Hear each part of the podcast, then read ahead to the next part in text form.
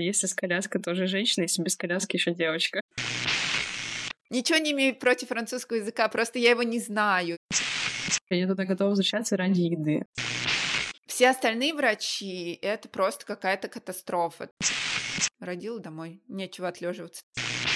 700 рублей яйца.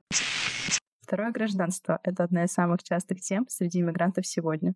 И Канада — одна из самых привлекательных стран, потому что всего за три года можно получить паспорт, а язык нужен только английский. Вот только почему-то до меня часто доходили слухи о том, что Канада не самая классная страна для жизни, в том числе и с детьми. И эта страна так далеко, что очень сложно найти какие-то реальные детали. И в гости в этот подкаст я искала почти полгода. Представляю вам Сашу Юсупову, тоже подкастершу с подкастом «У вас будет билингвёны», которая в Канаде уже два года и скоро подается на гражданство.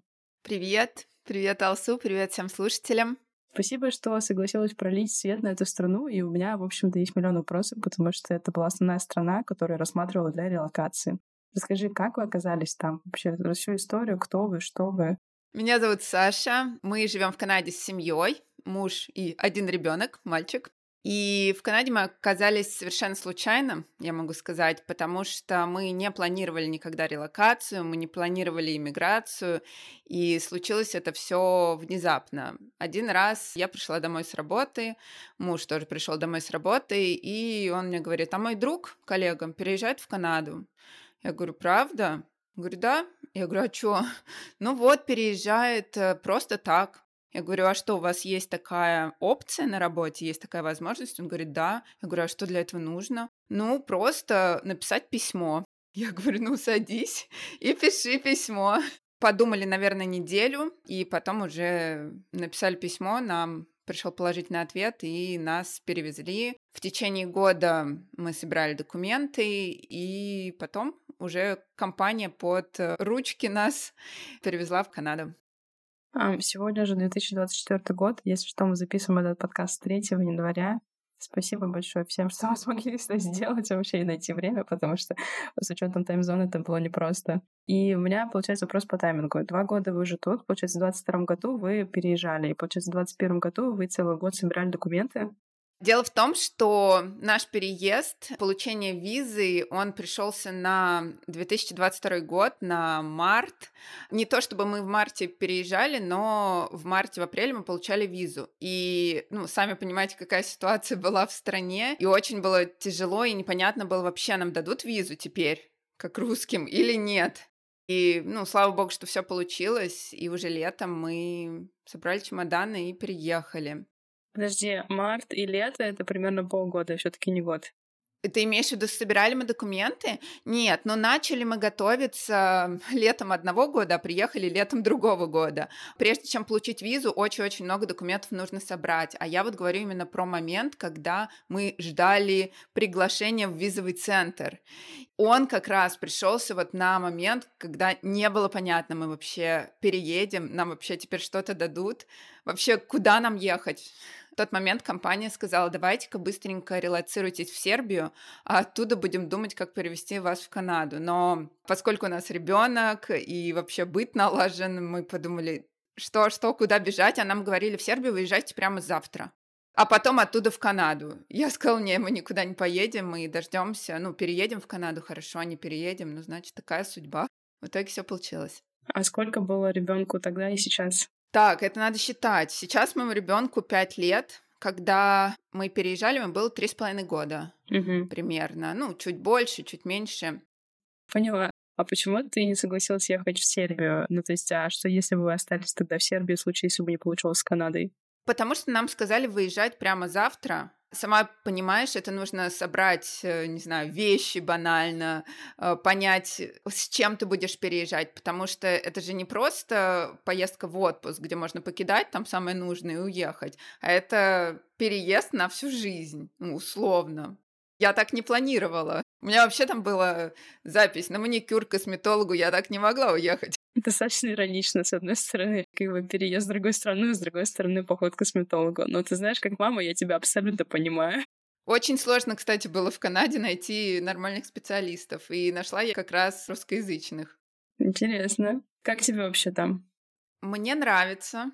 Я скучаю по дому, но мне нравится здесь, мне нравится вот этот э, вайб, как в американских сериалах, не знаю, как в «Отчаянных домохозяйках», вот эти вот домики, и особенно вот сейчас мы записываем эпизод в новогоднее время, все украшено, все очень красиво, действительно очень спокойно и тихо, чего я вот не чувствовал в России никогда.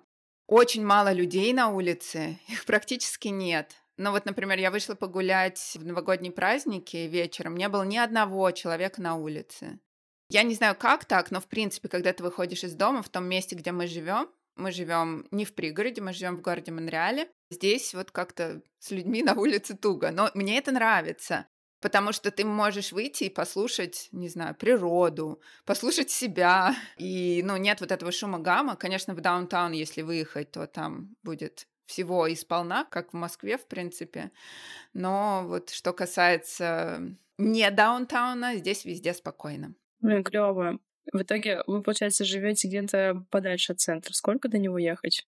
Слушай, ну это условно подальше, если брать езду на машине в 10 минутах от центра мы живем. Но для канадцев, для канадцев это все далеко. Мы живем, знаешь, вот у нас называется место Non-Silent. Соответственно, Island — это остров, он отделен немножечко, ну, то есть это считается Монреаль, но он отделен от даунтауна каналом.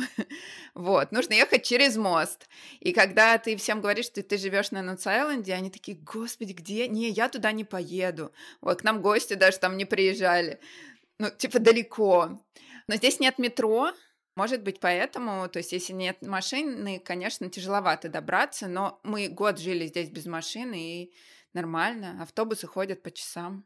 Все быстро. Ну, то есть Канадцы, они очень не привыкшие к большим расстояниям, к ритму, потому что если я скажу, что я каждый день там в универ ездила около двух часов из Мытищ в Москву, они, наверное, вообще упадут, потому что здесь они, господи, 30 минут ехать, или там в 5 часов начинается пробка, но это вообще не пробка, там просто медленно машинки начинают ехать, но они так, они все равно едут. Это не пробка. Они такие все час пик. Боже мой, какой кошмар. Забавно.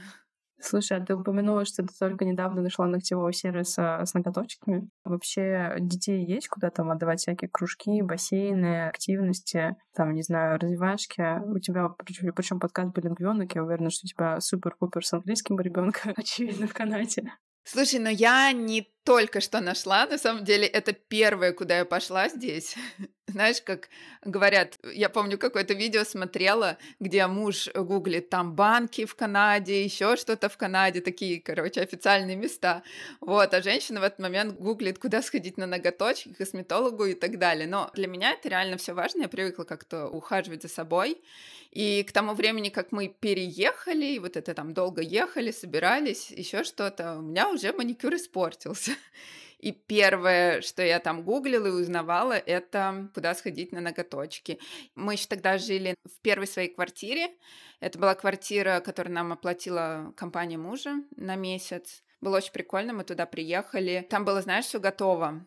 Полный холодильник еды, моющие средства, все-все-все. То есть, чтобы мы въехали и с комфортом жили там месяц, пока мы искали свое постоянное жилье. А отвечая на твой вопрос, сводить ли, возможно, куда-то ребенка на кружки, да, в Монреале это очень легко сделать, но я знаю, что в провинции Онтарио это сложнее. Там приходится стоять в очереди, и стоит это катастрофически дорого, чтобы записать ребенка там в бассейн или еще куда-то. В Монреале с этим попроще. Монреаль — это провинция Квебек, это франкоязычная провинция. Здесь основной язык французский. Онтарио — это больше англоязычные, англофоны там живут. И Монреаль, Квебек — это, как скажем, отдельное такое маленькое государство в Канаде. У них тут свои правила. Здесь э, есть что-то положительное, например, детские сады бесплатные, ну как бесплатные, там 8 долларов в день, ну нормально. Потому что в Онтарио, например, детского сада не дождешься для ребенка, либо их нет вообще, либо мест, я имею в виду, либо места есть э, в частных детских садах, но это будет э, там 50 долларов в день. Ну, не находишься в такой садик. Вы, получается, ходите в обычный детский сад? Да, обычный государственный сад мы платим 8 долларов в день примерно. У меня на самом деле уже миллион вопросов. Например, давай пройдемся по саду. Сколько времени у вас ушло на адаптацию? Роме, получается, было примерно три с половиной года, когда вы переехали, и он знал уже английский или не знал, когда пошел в детский сад?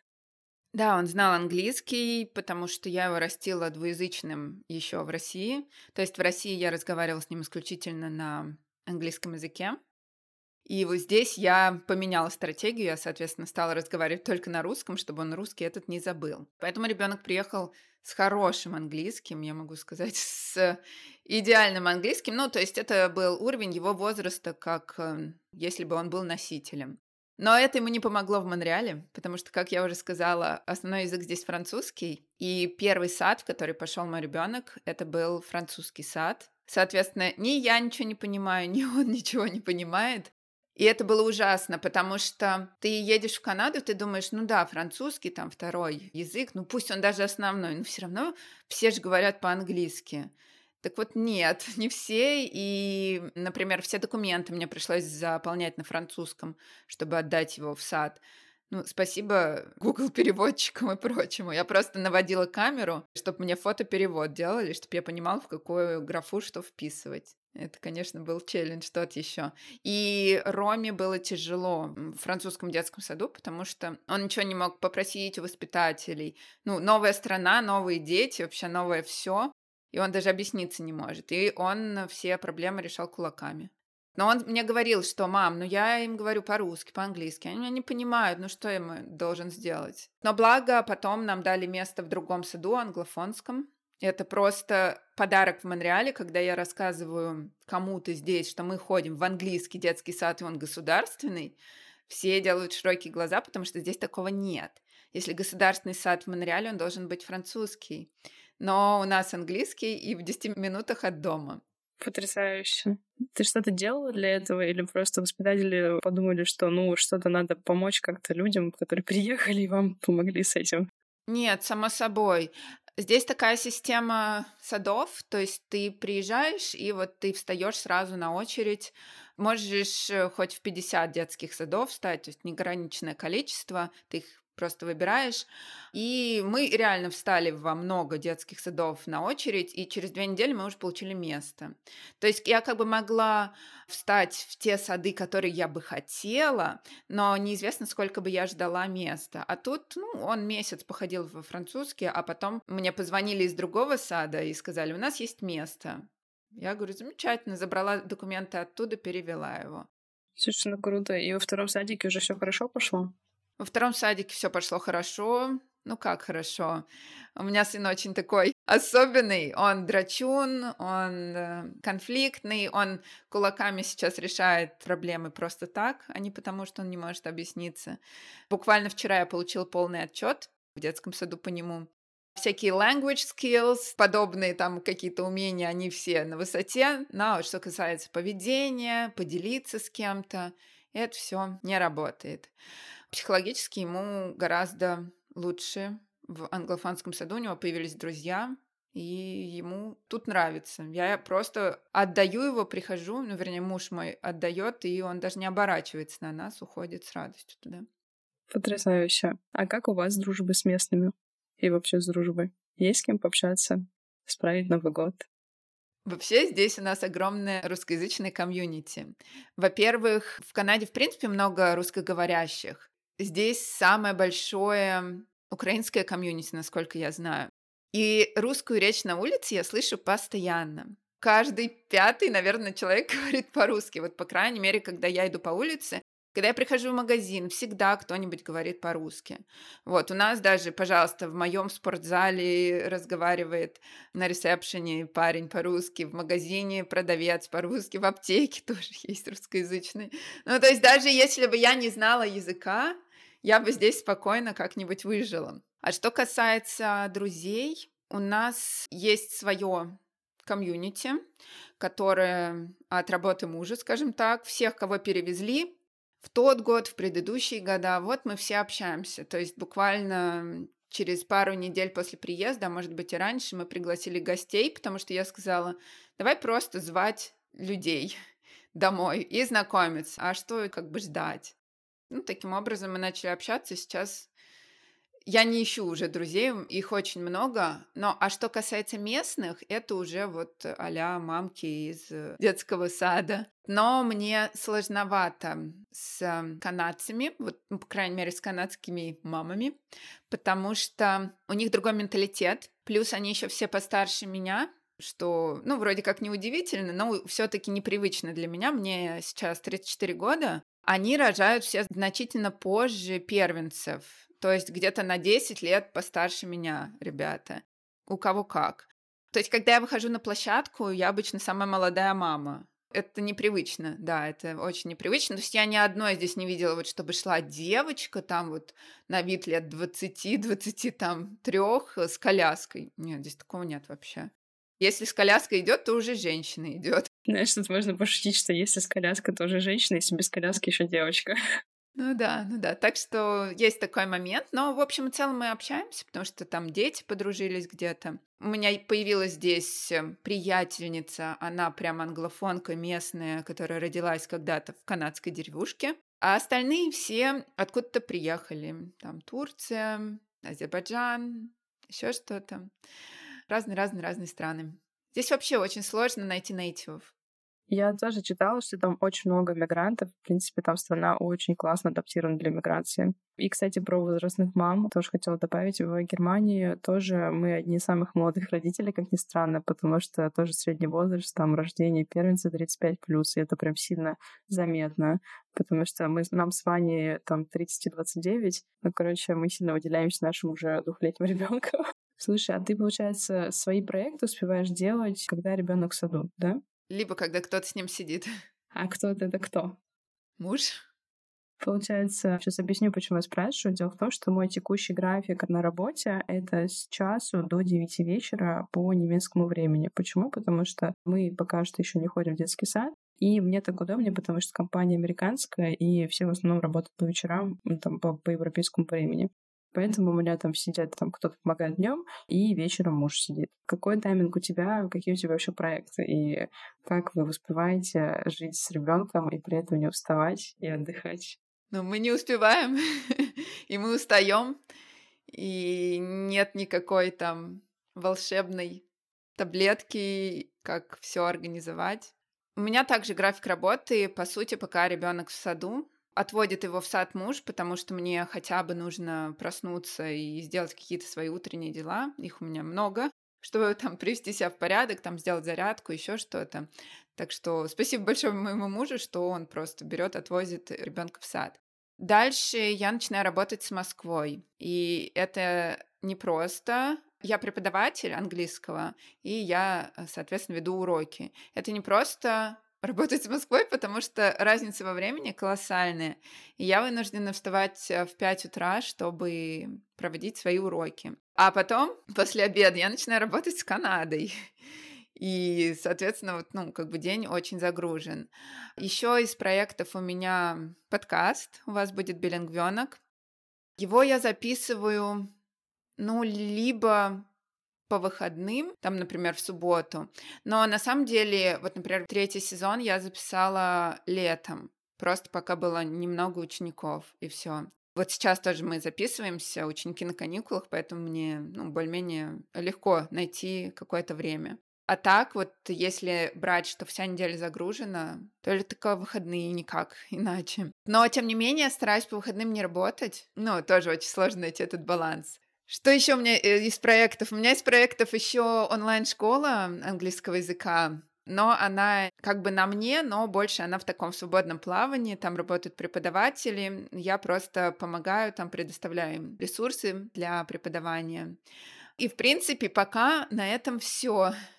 То есть у меня преподавание, подкаст и школа. Но я хотела бы уйти во что-то более пассивное, то есть э, ну, может быть, да, какой-то онлайн-продукт сделать, еще что-то, потому что невозможно столько работать с людьми, сколько я работаю. То есть ты выгораешь э, конкретно от всего вот этого вот. Ну и, конечно, вот этот тайминг, у меня тайминг четкий, прописанный до там 15 минут каждых.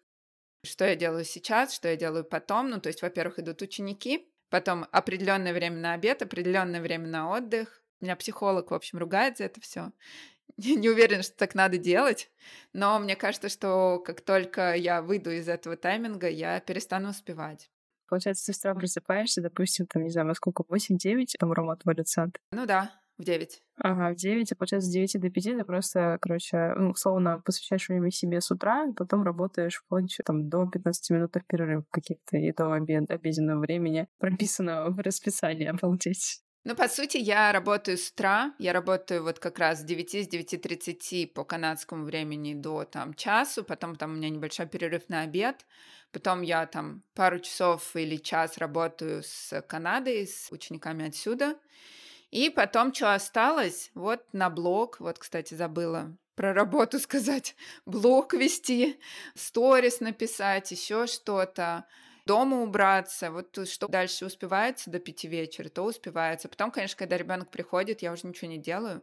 Во-первых, потому что ребенок дома, а во-вторых, потому что самой уже, ну, как бы спать хочется. Когда ты встаешь в 5 утра каждый день, ну, в 8, тебе уже хочется спать. Но в 8, конечно, лечь не получается. Получается где-нибудь в 9, 10. Не в 9, в 10. Но все равно мне этого времени не хватает, конечно, чтобы поспать, выспаться.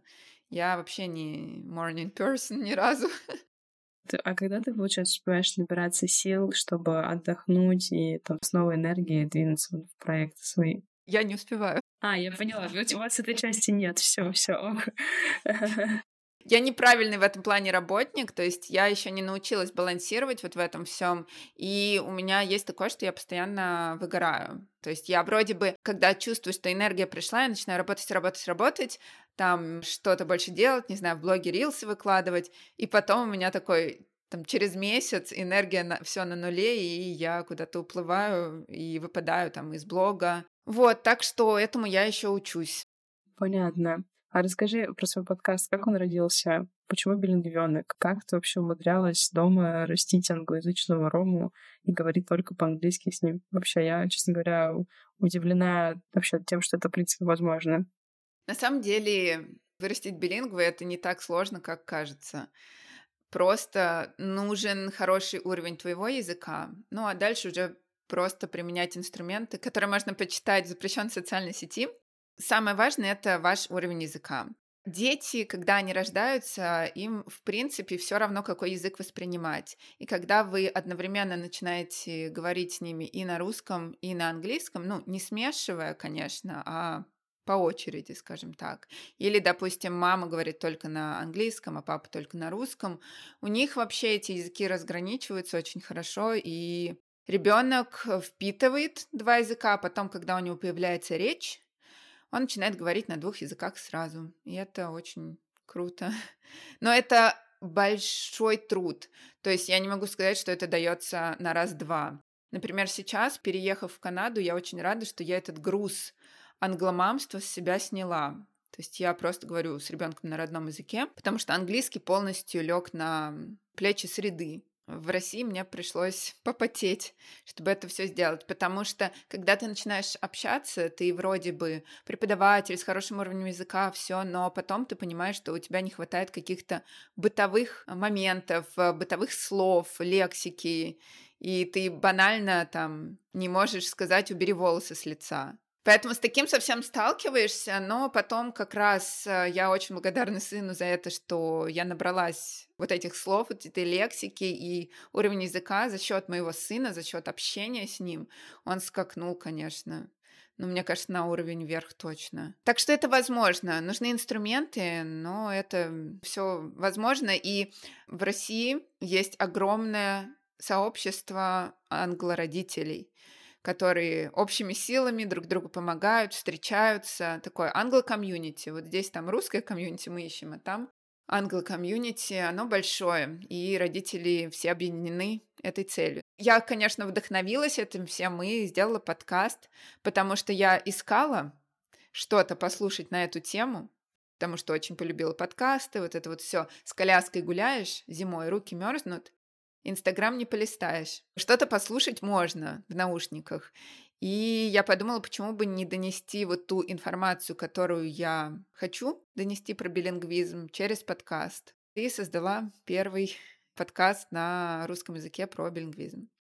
Очень круто. Предыдущий эпизод вот этого подкаста «Псы на выезд» был тоже про билингвизм. Там мы вместе с Анной из школы KidsKey обмусоливали тему билингвизма, как вообще справляться, как сохранять язык, потому что я не тот человек, который, скажем так, его за английский дома, потому что я ну, сама по природе тоже билингв. Мой родной язык — это башкирский, который, в принципе, уже утерян. Ну, как утерян. Я приезжаю домой, и там через три дня начинаю богом говорить. Через месяц я уже начинаю понимать там сто процентов вплоть до политики. Вот, но поскольку язык не используется в основном, ну, то есть 98% моей жизни я его не использую, очень быстро теряется. И поэтому я, когда переехала в Германию, у меня была очень сильная паника, что сейчас ребенок заговорит на немецком, потому что тогда еще не говорил, ему было там год и два. И я начала учить немецкий из-за этого. И сейчас ребенок нормально говорит по-русски, поэтому у меня паника немножко отошла. И все же наше первое слово нет было не нет, а найн. Поэтому у меня постоянно возникает вопрос, и как делать. Вот. Есть у тебя какие-то лайфхаки, как ты поддерживал, получается, английский сначала в России, а теперь русский дома? Ну, всегда нужно делать упор на язык не среды. То есть, если вы живете за границей, вы делаете упор на русский. Если вы живете в России, вы делаете упор на английский, ну или на любой другой язык, который вы выбрали. По максимуму окружать ребенка средой, дома говорить только по-английски. Это прям очень-очень важный момент. Если вы живете в России, это немножечко сложно, допустим, никогда не говорить с ребенком по-русски, потому что русскоязычные гости приходят, еще что-то. Но по максимуму, насколько это возможно. Книжки, мультфильмы. В России у нас типа не существовало мультфильмов на русском языке. Он смотрел только на английском. Книжки я читала ему только на английском, на русском читала ему бабушка. Сейчас я условно их миксую. Я ему говорю, иди выбирай книжку, что приносит, то и читаю. Я говорю с ним дома по-русски, но я не сильно делаю упор сейчас на сохранение языка. Хоть мы живем в Канаде, хоть мы и собираемся там здесь оставаться, я не знаю, как повернется жизнь, пока у нас там нет гражданства, пока мы еще плотно не осели здесь, я оставляю возможность, что а вдруг мы переедем обратно, вернемся там в Россию, и тогда нужно, чтобы сейчас он впитал как можно больше английского. А что ты делаешь со французским языком? Ничего. Он просто впитывает, что впитает, он уже тебе говорит что-нибудь по-французски. На самом деле я ничего не делаю с ним на французском, просто потому что мы находимся сейчас тоже в подвешенном состоянии. Мы сейчас живем в Квебеке. Возможно, 90%, что летом мы переезжаем в Онтарио. Соответственно, там мне французский не понадобится. И мне, наоборот, сейчас э, нужно готовиться к IELTS, и там коллегам нашим тоже всем все это нужно делать. Французский, он бы понадобился, если бы мы точно остались в Квебеке. То есть, например, чтобы получить гражданство в Квебеке, там нужно сдать французский на достаточно высокий уровень. А если мы уезжаем, про французский можно, в принципе, забыть. Понятно. Слушай, ты упоминала, что подготовитесь к IELTS. Это для гражданства? Да, чтобы получить вид на жительство в Канаде через программу Express Entry нужно сдать IELTS. Нужно сдать IELTS всем членам семьи, взрослым членам семьи, и ты за IELTS получаешь определенное количество баллов, вот еще там за много чего получаешь определенные баллы, и как бы тебя добавляют в очередь, и ты ждешь, эм, находясь на рассмотрении, когда тебя примут на эту программу. Подожди, я хочу сейчас попытаться разобраться в видах визовых программ, потому что про экспресс-центр я тоже читала из-за границы, и, насколько я знаю, туда можно было подаваться даже не находясь в Канаде. Да, можно подаваться на экспресс-центре, не находясь в Канаде, насколько я знаю, но я как не иммиграционный консультант, я могу какую-то дать, может быть, ложную информацию, но я буду исходить из своего опыта и опыта своих знакомых. Можно на эту программу подаваться, нужно сдавать IELTS, и, в принципе, больше ничего не нужно. Но по экспресс-энтри лучше не подаваться, если ты человек э, в возрасте, там, допустим, ну, ближе к 40, если тебе лет за 40. Уже по экспресс-энтри ты набираешь маленькое количество баллов. Все здесь рекомендуют, если ты уже в этом возрасте, лучше подаваться по какой-то провинциальной программе, это не так быстро, но это там надежнее, не знаю. А зачем это вам? Вас же уже перевезли. Нас перевезли, но у нас нету пиар, у нас рабочая виза у всех троих, у ребенка там какая-то типа рабочая. Она дается на три года, и потом ее могут нам продлить. По правилам продлить ее могут только раз, и ее хватит еще на два года. То есть в общем и целом по рабочей визе здесь можно прожить пять лет. Люди говорят, что компания может как-то так сделать, что и на 10 лет они могут тебе продлять рабочую визу. Но если ты в течение этих 10 лет не подался на пиар, вид на жительство, то ты благополучно едешь домой, куда ты приехал. Мы все тут э, потихонечку подаемся на вид на жительство, и экспресс-энтри — это идеальный вариант, потому что это быстро, и это без французского. Получается, permanent residence — это PM. Получается, что э, рабочая виза не дает PM, PM даст какая-нибудь другая программа а-ля экспресс-энтри. Рабочая виза — это просто рабочая виза. Вид на жительство — это вид на жительство, а дальше уже получение паспорта. Но тяжелее всего получить вид на жительство. Уже от вида на жительство до паспорта там один маленький шажок. Ну, там время просто. Но вы же уже живете два года, и, насколько я знаю, для гражданства нужно там прожить просто в Канаде три года. Или надо быть вот этим вот PM в Канаде три года? Ну, мы живем еще не полные два года, но так это не работает. Ты не можешь просто пожить в Канаде и получить вид на жительство. Нет. Во-первых, мы ждали год, чтобы подаваться, потому что нужен год опыт работы здесь. То есть, когда прошел год с момента релокации, мы уже начали думать, так, прошел год, что дальше делаем? Мы пытались податься по местной монреальской программе но у меня муж не прошел по зарплате. Там что-то на сколько-то тысяч в год нужно было больше получать, чтобы по ней пройти. Местная программа, это провинциальная программа Квебека была. Там нужно было так. Ты подаешься без э, вообще сдачи каких-либо экзаменов. И потом ты получаешь пиар, и даешь обещание, что ты французский выучишь и сдашь. Если ты его не сдаешь, то у тебя пиар отбирают. Вот. А сдать французский нужно на B2. К сожалению, по этой программе не прошли, мы подавались где-то в ноябре, потом съездили в отпуск, вот сейчас приехали такие, ну ладно, будем сдавать IELTS. Почему говорю так с сожалением? Потому что для того, чтобы нам податься на экспресс-центре, нам нужно переехать вот как раз в Онтарио. Сами понимаете, мы уже живем в этой квартире сколько, уже друзья вокруг, и у сына друзья, и жизнь встала на рельсы и едет, а тут нам опять в другой город нужно переезжать и начинать все с нуля. Я абсолютно понимаю, потому что в Германии мы тоже приехали сначала в Браншвейк. Я думала, что это будет ненадолго, но мы в итоге проезжали там с марта по август, это почти полгода и потом переехали в Вюрсбург. И это все тоже новое, новая квартира, быт и так далее. Кстати говоря, а сложно найти квартиру в Канаде или дом? Где вы вообще живете? Мы живем в квартире, в многоквартирном доме. В Канаде они называются кондо. Они отличаются от э, ну, привычного многоквартирного дома тем, что в кондо есть еще и спортзал, там бассейн, есть определенное обслуживание, то есть подъезды убирают, их очень хорошо убирают. Там у нас в подъезде, не знаю, пахнет все время какими-то душистыми штуками. В подъезде есть туалет, допустим, есть фойе со столиком, где ты можешь там посидеть, расслабиться.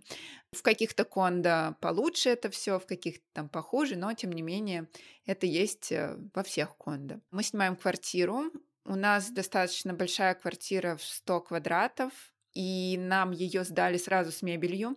Это был просто подарок судьбы, потому что в Канаде обычно квартира сдается без мебели. Ты въезжаешь в пустую квартиру, едешь сразу оттуда в какую-нибудь Икею, чтобы купить хотя бы кровать. Наши лендлорды оставили просто все, даже картины на стенах, но им куда-то нужно быстро уезжать было.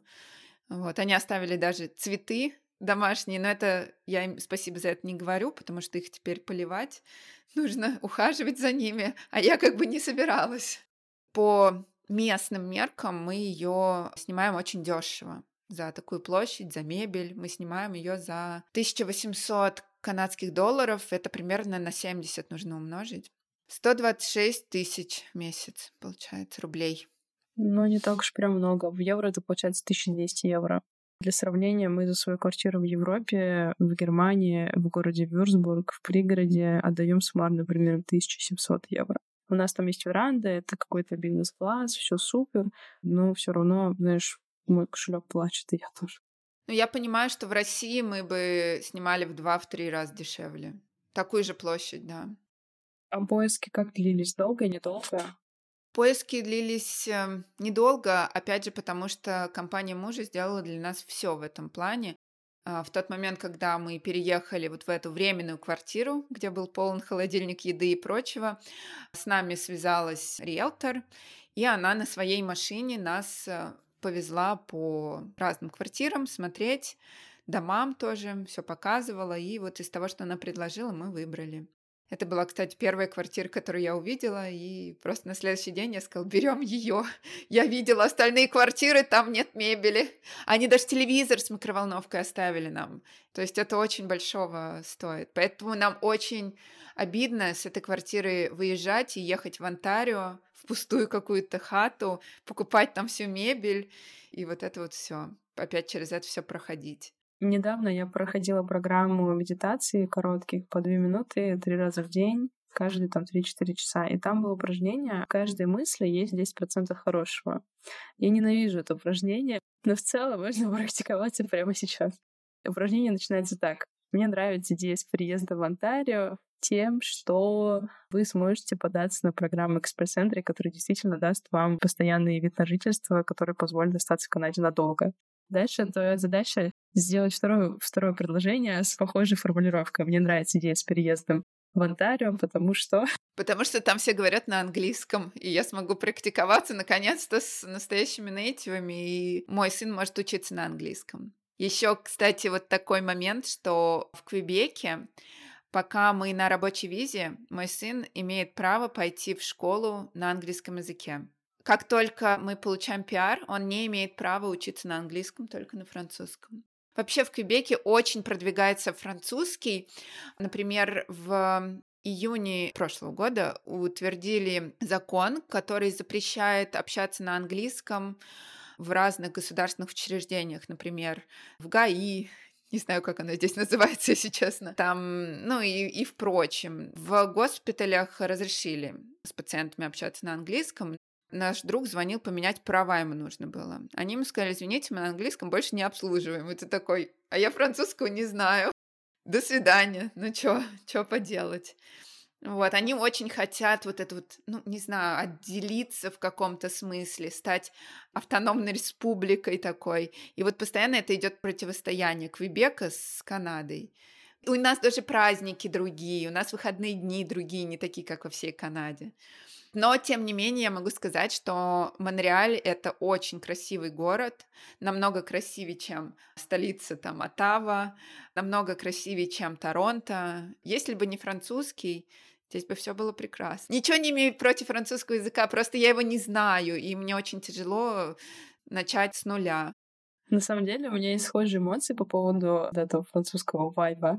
Поскольку я была во Франции, у меня очень неоднозначный опыт. То, что я поняла, там все супер стильно, очень красиво. Еда просто потрясающая. Там Вася ел все, даже то, что там было совершенно незнакомо, выглядело странно, и консистенция была жуткой. Он ел все, потому что это было действительно вкусно. Но есть такой нюанс, это называется, сейчас попытаюсь вежливо сказать, снобизм. Вот как-то так. В общем, все французское самое лучшее, и вот, в общем, короче, жените с этим, вот. В том числе с французским языком говорить только по-французски. Они не говорили по-английски, да? Они старались говорить по-английски, вот, но был нюанс с тем, что я, допустим, на Airbnb писала с помощью а, современных инструментов, и это было на французском. Оказалось, что человек реально не говорит просто по-английски, и он даже не пытался особо. Я, честно говоря, сомневаюсь, что сегодня там в Европе кто-то не говорит по-английски, потому что, например, Голландия, все поголовно говорят по-английски. В Германии, ну, по-разному бывает, но в целом на одно здание точно находится один человек, который говорит по-английски, тебе его зовут. Там, где сейчас мы живем, в Версбурге, там очень такой университетский городочек, и там, где мы живем, и там почти все говорят по-английски. То есть я не встречала ни одного человека, кто бы говорил только по-немецки, честно говоря. Вот. Ну, то есть от региона зависит очень сильно, но в целом нету такого снобизма, типа я не буду говорить с вами по-английски. Ну, мне кажется, это франкофоны, вот они правда такие. Да, есть такой вайб. Но причем при этом стиль потрясающий, еда божественная, как бы круассаны лучшие на свете, которые я пробовала. Вообще, я туда готова возвращаться ради еды. Вот это, вот это правда. Вот меня на самом деле пугает история с больницей. Вот у тебя был момент, когда Рома болел, и ты вот пыталась как-то объясниться, как это все было вообще? Как тебе вообще медицина там? Медицина ужасная. Медицина ужасная, и сервис медицинский ужасный. То есть я нигде особо, у меня опыта не было, но я могу сказать, это худшее из всего, что я встречала, потому что, во-первых, они не лечат, у них э, вся простуда, все вирусы типа сами проходят. Ну, сама понимаешь, не все проходит само, и Рома уже переболел два раза здесь воспалением легких, потому что, ну, как бы его никто не хотел лечить. Здесь так, они первый месяц говорят, что кашель пройдет сам, что все пройдет само, что ничего вам не надо, а потом ты говоришь, блин, он кашляет уже месяц или там пять недель, его там слушают, делают рентген, говорят, воспаление легких, вот вам антибиотики. И они все время так делают. Они не лечат, не берут тебя даже на осмотр, и потом говорят, ой, ну вот вам антибиотики. То есть они доводят такое ощущение, что до антибиотиков. Вот поэтому я своего сына лечу сама. У меня нет вариантов. Я, у меня у самой есть там сиропчики, всякие от кашля, еще что-то. С, э, с России я всегда прошу привести мне определенный список лекарств, потому что здесь все по рецепту. А, ну, можно не по рецепту купить, но это будет такой на травах. БАДы, да, ничего особенного. То есть есть чем полечить, попшикать в горло, но тебе это не поможет. Есть что выпить от кашля, но если у тебя сильный бронхит, тебе это не поможет уже. Ты можешь либо подождать, пока тебе доктор выпишет антибиотики, либо как-то сам. Ну и плюс здесь еще выпросить запись, да, appointment очень сложно. Я, когда звоню им, я придумываю, как бы сделать так, чтобы нас взяли, но не сильно приукрасить ситуацию, потому что если я скажу, у моего сына температура там не падает, он там задыхается, кашляет и тому подобное, что-то скажу, они скажут, так вам нужно ехать в госпиталь. А в госпиталь ехать — это ехать в emergency, то есть не отложку. Это значит, что ты приедешь в это emergency и будешь там ждать приема у врача от 7 до 10 часов в зависимости от того, насколько ты там скажешь, как тебе плохо в этой неотложке. Поэтому все время стараешься балансировать, чтобы тебе дали как бы запись к врачу, но не отправили в госпиталь. Ну, как-то изворачиваюсь, что-то придумываю. А когда приходишь на прием к самому врачу, вот я здесь встречала двух врачей, с которыми мне, ну, повезло. Это взрослый врач, к которому я попала каким-то магическим образом, который меня полностью осмотрел, у меня там были проблемы с животом, что-то и с грудью. И он отправил меня реально на много анализов, э, и меня обследовали. Я не могу сказать, что меня помогли, я еще как-то в процессе. И у ребенка был один раз хороший врач, но это была беременная женщина. Возможно, поэтому. Все остальные врачи — это просто какая-то катастрофа. То есть никто нормально не послушает. Слушают они через кофту, через футболку. Блин, через толстовку послушали моего сына. Я говорю, может, я подниму ее? Вы стетоскопом там до кожи коснетесь? Не-не-не, я и так все слышу. Что?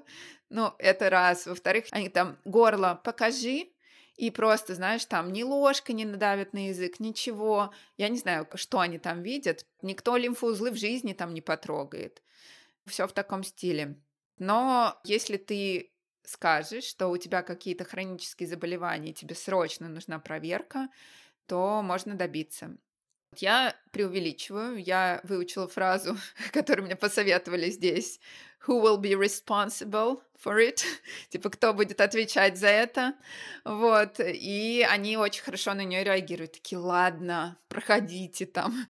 У меня есть вопрос про как раз вот э, роддома, потому что я, когда выбирала страну для родов, когда-то в далеком феврале, шутка, на самом деле я не рассматривала другие страны тогда еще, а, хотя очень хотелось. И в Канаде один из самых низких процентов детской смертности. Ну, то есть я поэтому подумала, что там с медициной все достаточно хорошо, по крайней мере, вот с процессом родов. Что-нибудь слышала про это? Я слышала, опять же, от знакомых, и все рассказывали, что да, действительно, с процессом родов там все хорошо, и там нет э, такого, как это назвать, буллинга, как в российских роддомах. Там э, к роженицам относятся очень внимательно, все чистенько, все хорошо. Мне также рассказывали, что там в обязательном порядке ставят эпидуралку, но как в обязательном? Ты, конечно, можешь отказаться, это там не обязательно обязательно, но тем не менее они настаивают на том, чтобы ты не чувствовала боль.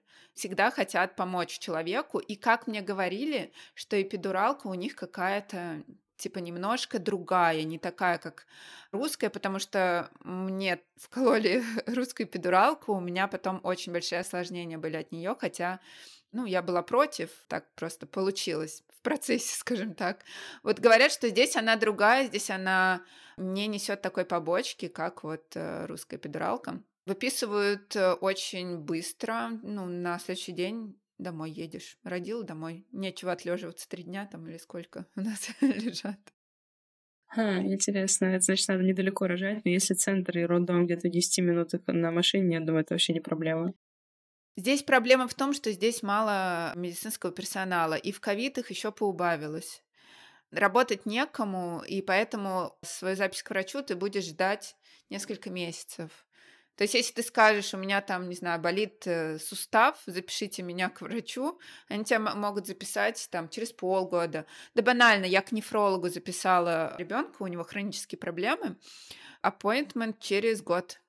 Что? Я сейчас прошу прощения, как бы вот сейчас очень хочется плохо пошутить, типа, а appointment вообще состоится, грубо говоря. Я не знаю, я еще год ни разу не ждала, но полгода я ждала, я уже даже забыла. Я сходила к врачу тоже с роменными почками, и потом через несколько недель мне пришла смс -ка. У вас состоится созвон с врачом такого-то числа во столько-то. Я думаю, что? Я думаю, ну ладно, записала себе в календарик. Реально врач позвонил через полгода в определенное время и там поговорил со мной насчет моего сына. Слушай, а хотела еще спросить про экономику немножко, семейный бюджет, с учетом того, что у вас у меня нет. Я когда переезжала в Германию, я очень жестко считала бюджеты, там минимальный минимум, который необходим. А вы делали нечто подобное, или вы как-то понимали сразу, что все будет хорошо? Есть какие-то денежные ретиры, пожалуйста? Я могу сказать, что мы приехали спонтанно, мы ни к чему не готовились, и ни к чему мы не были готовы. То есть мы не были готовы к таким ценам. Мы знали, что условно жизнь в Канаде дорогая, но я думала, что нормально, мы справимся, потому что и зарплата повыше. Но с условием того, что ты очень много отдаешь за квартиру, жить здесь дорого, потому что, ну, не знаю, э, что сейчас привести в пример, но в голову приходят женские прокладки, которые стоят, самая дешевая пачка стоит 700 рублей вот на рубли. Это типа капец дорого. То же самое там с яйцами, там 700 рублей яйца. 700 рублей? 10 штук? Нет. Ну какая разница, в принципе? Плюс-минус яйцо. Там не коробка яиц, нет, но этот вот большой вот этот лоточек. Так что как бы это дорого, и у нас, допустим, многие релаканты, кто приехал с России, они планируют релацироваться в Сербию, потому что офис э, компании, в которой работает мой муж, он находится в Монреале, в Атаве и в Сербии на данный момент. И, соответственно, если жить в Сербии, получать зарплату в Сербии, там она хоть чуть-чуть пониже, но стоимость жилья, стоимость вообще всего, она гораздо ниже, и ты будешь чувствовать себя королем с этой зарплатой. А здесь мы, по сути, живем от зарплаты до зарплаты, у нас не получается там ничего откладывать. И при том, что ты привыкаешь к определенному уровню жизни, который ты вел в России, и здесь ты в это все не укладываешься. А у тебя же зарплата, получается, в рублях, поскольку у тебя клиент из России, или она у тебя как-то, так сказать, проранжировалась на место твоей жизни? У меня зарплата, получается, и в рублях, и в кадах, и в USD. Соответственно, те, кто занимается у меня из Канады, платят в кадах, те, кто занимается из других стран, они платят в долларах США. И основной мой поток, конечно, клиентов — это Россия. Просто те ученики, которые со мной остались при переезде и занимаются онлайн. Да, я получаю зарплату в рублях, но у меня много трат в России. Ну, тот же психолог, а, там, нейропсихолог для ребенка, какие-то там занятия, там, оплатить там услуги команды по блогу, еще что-то. То есть моя зарплата там расходится, что не разошлось, я там немножечко откладываю. Но, в общем и целом, да, самый большой заработок остается на русской карточке. Но я оформлена как самозанятая и в России, и в Канаде.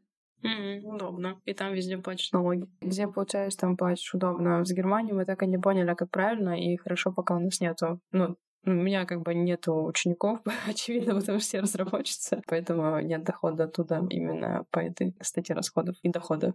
А у меня был вопрос про нейропсихологов. Вот это интересно. Я недавно почитала книгу Валентины Паевской «Я плохая мама». Очень рекомендую, мне очень понравилось, потому что я подчеркнула для себя, как отдыхать.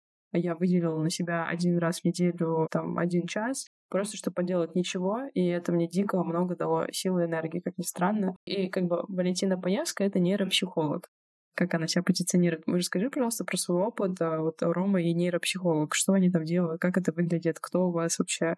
Какие результаты вообще? Можно измерять понятие результатов? Это все. Сразу скажу, что у меня есть в подкасте полный выпуск в бонусных выпусках, который называется «Кто такой нейропсихолог и кому он нужен?». Если вкратце, у моего ребенка есть определенные проблемы, это не, не психологические, не психиатрические проблемы, это вот нейропсихологические проблемы, когда определенные зоны мозга недоразвиты, хотя уже должны быть. Как говорят нейропсихологи, это регуляторный ребенок, у которого проблемы с регуляцией. То есть он не может переключаться с одного дела на другой. Например, в отчете от детского сада написали, что каждый раз, когда они играют, им нужно идти гулять, или когда они гуляли, им нужно идти есть, он закатывает истерику. У него вот есть такая проблема. Но он не может контролировать там свою злость, иногда там не слышит меня. Ну, в общем, есть определенные проблемы. И сначала мы пытались решить это все через психологию, как правильно общаться с ребенком, как надо, как не надо. И, к сожалению, это не помогло. Эти инструменты не сработали. И тогда наш психолог отправил нас к нейропсихологу. И вот уже там где-то два месяца, верно, больше, два-три месяца мы занимаемся с нейропсихологом онлайн. Я бы отвела его к нейропсихологу офлайн, но это невозможно в Канаде, потому что нет в Канаде детских врачей нейропсихологов. Это дает определенные результаты. Я не могу сейчас точно сказать, что вот у нас были такие проблемы, и ему это помогло, но я все-таки надеюсь, потому что многим деткам это помогает. Но вообще, когда ребенка нужно отправить к нейропсихологу, просто на проверку, это в три года и перед школой. То есть это всем-всем-всем родителям обязательный совет вести ребенка к нейропсихологу на проверку. И вам дадут отчет, вам скажут, что у ребенка проседает, что нет и на какие там занятия нужно сделать упор, или на какие моменты, на какие игры. Потому что иногда у ребенка могут быть проблемы с мелкой моторикой, а потом в школе там у него начнутся проблемы с чтением из-за этого. А кто бы как бы предполагал, что эти зоны мозга там связаны. Занимаемся пока еще в процессе. Поняла. А, желаю вам тут э, успехов. Вот именно успехов, а не удачи. Хочется, чтобы все было хорошо. Вопрос еще про других врачей. Вот когда ты говорила, что ты лечишь сама, ты пользовалась какими-то, может быть, российскими сервисами, там, онлайн-медицины? Нет, я не обращалась в русскоязычные сервисы, потому что из-за того, что меня плохо лечили здесь и плохо лечили в России официальные врачи, официальная медицина, я обратилась к доктору-натуропату, которая готовила прежде всего нас к прививке от ковида, потому что, чтобы приехать в Канаду, нам нужна была эта прививка на тот момент. Сейчас уже такого не нужно, но мы укололись, и я хотела все это вывести из организма. Сейчас я продолжаю поддерживать поддерживать с ней связь, и от нее есть натурокпадическая аптечка, все лекарства, которые там она советовала. Это там не только БАДы, это есть и классические лекарства, потому что, ну, конкретно мой доктор, она фармацевт по образованию, она нам помогает со всем этим справляться, то есть чуть что я ей пишу. Уже из того, что знаем, используем тот арсенал, который у меня есть, который я привезла. Да, это помогает. Здесь очень легко купить хорошие БАДы, потому что есть iHerb. БАДы продаются буквально в каждом магазине, даже в супермаркете обычном, не обязательно в аптеке. Все в свободном доступе, и если разбираться в этих БАДах, какие там ерунда, какие действительно могут помочь, то на этом очень хорошо можно выехать. Окей, поняла. Хочется еще немножко про Канаду, про Монреаль, чуть-чуть добить тут. А почему вы выбрали в итоге Монреаль? Мы выбрали Монреаль, потому что у нас не было другой опции на тот момент, потому что офис э, мужа был исключительно в Монреале. У них э, не было возможности не ходить в офис совсем, то есть иногда нужно было в офисе появляться. Сейчас уже открыли офис в Атаве как раз э, под вот этот экспресс-энтри, чтобы люди могли переезжать и быстро получать гражданство. Ну, поскольку они перевезли очень много людей, из разных городов России и Украины, им нужно, чтобы люди получали быстро гражданство и оставались в компании. И они открыли офис в Атаве, но они его открыли уже когда мы были здесь. Если бы была возможность сразу туда поехать, мы бы поехали сразу туда. Понятно. А у вас уже есть какие-то любимые места, в которых вы путешествовали по Канаде? Да, ну, во-первых, в самом Монреале очень много мест. Это такой туристический городок. Здесь много чего можно посмотреть. Биодом, биосфера, гора Монт-Роял. От этого названия пошло название города Монреаль. Там все, конечно, безумно красиво, и туда точно стоит сходить. И, в принципе, прогуляться по улочкам Монреаля. Можно, там есть что посмотреть. Очень-очень красиво. Что касается, в принципе, Канады, ну, мы ездили на Ниагарский водопад. Очень-очень красиво. Не так меня впечатлило, как на картинках, но, тем не менее, я считаю, что каждому нужно это увидеть. И мы были в Торонто на разных туристических объектах. Тоже, ну, как бы там телебашни, еще что-то такое достаточно стандартное. Просто прогулялись по улочкам Торонто. Но Торонто мне какой-то маленький Нью-Йорк напомнил. Хотя в Нью-Йорке я не была, но тем не менее.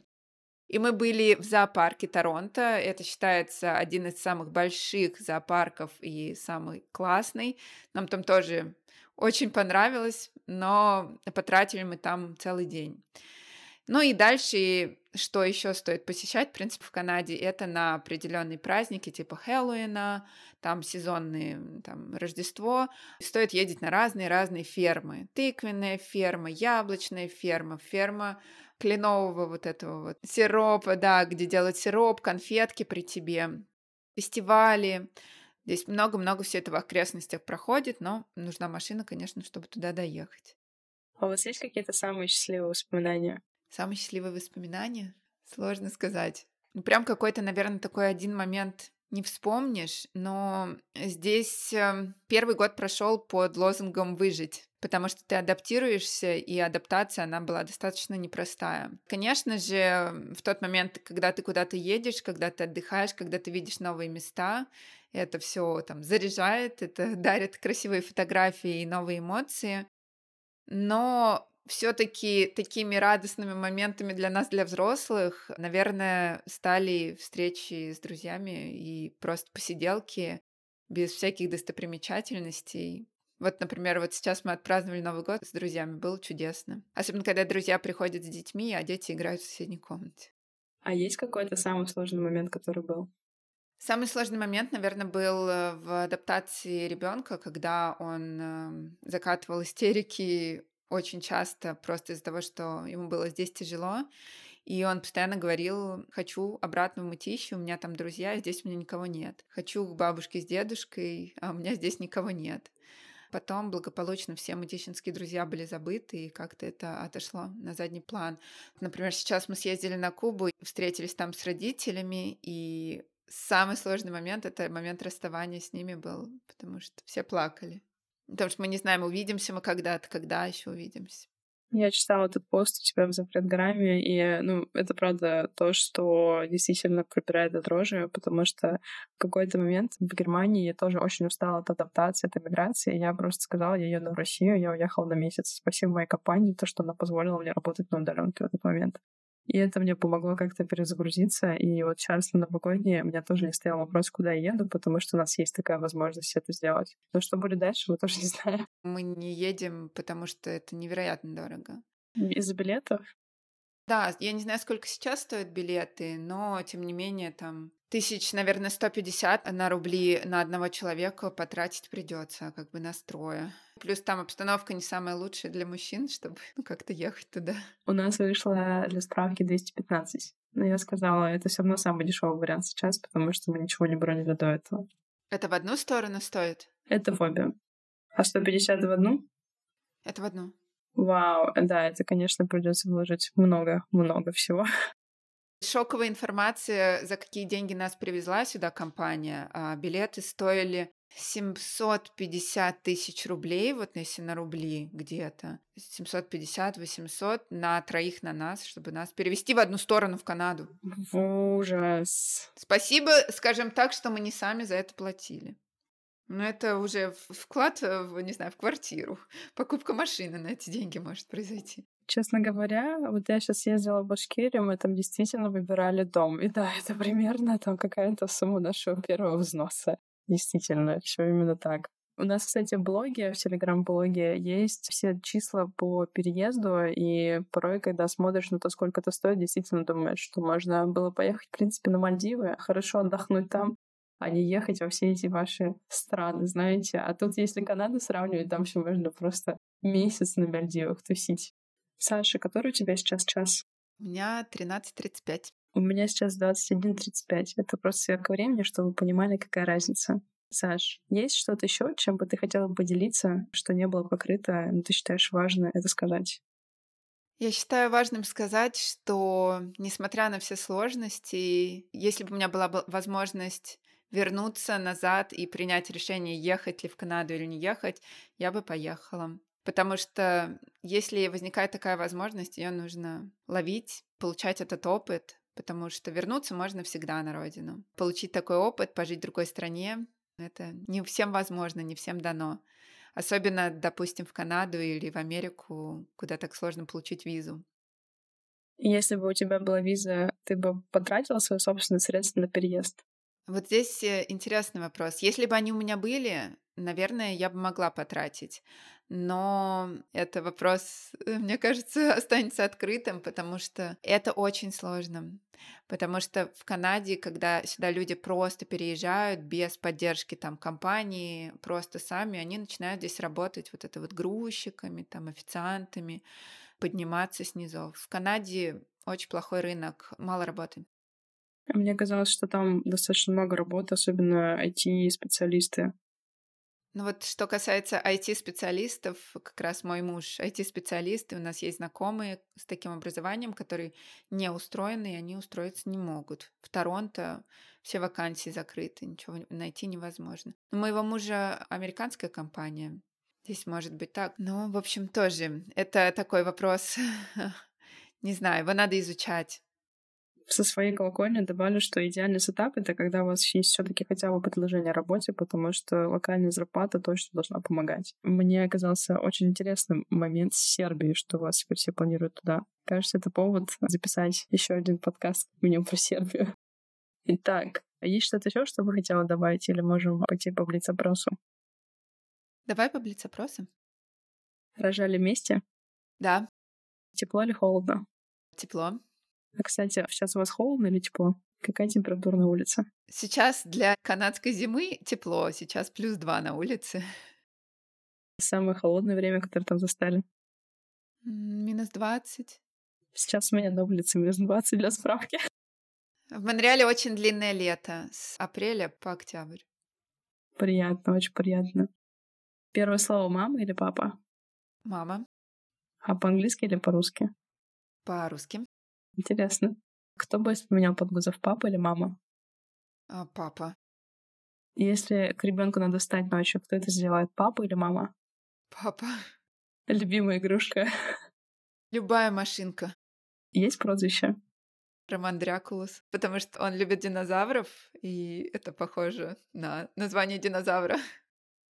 Саша, спасибо большое за этот классный контент. Я сама думала о переезде в Канаду, и это действительно может произойти в случае, если законопроект Германии про двойное гражданство не примут. А это, скажем так, не нулевая вероятность. Поэтому спасибо огромное, что ты меня просветила. Теперь я знаю, что если переезжаю, то, скорее всего, не Квебек, есть для ПМЖ, и все таки необходимо это делать вместе с каким-то приглашением на работу однозначно.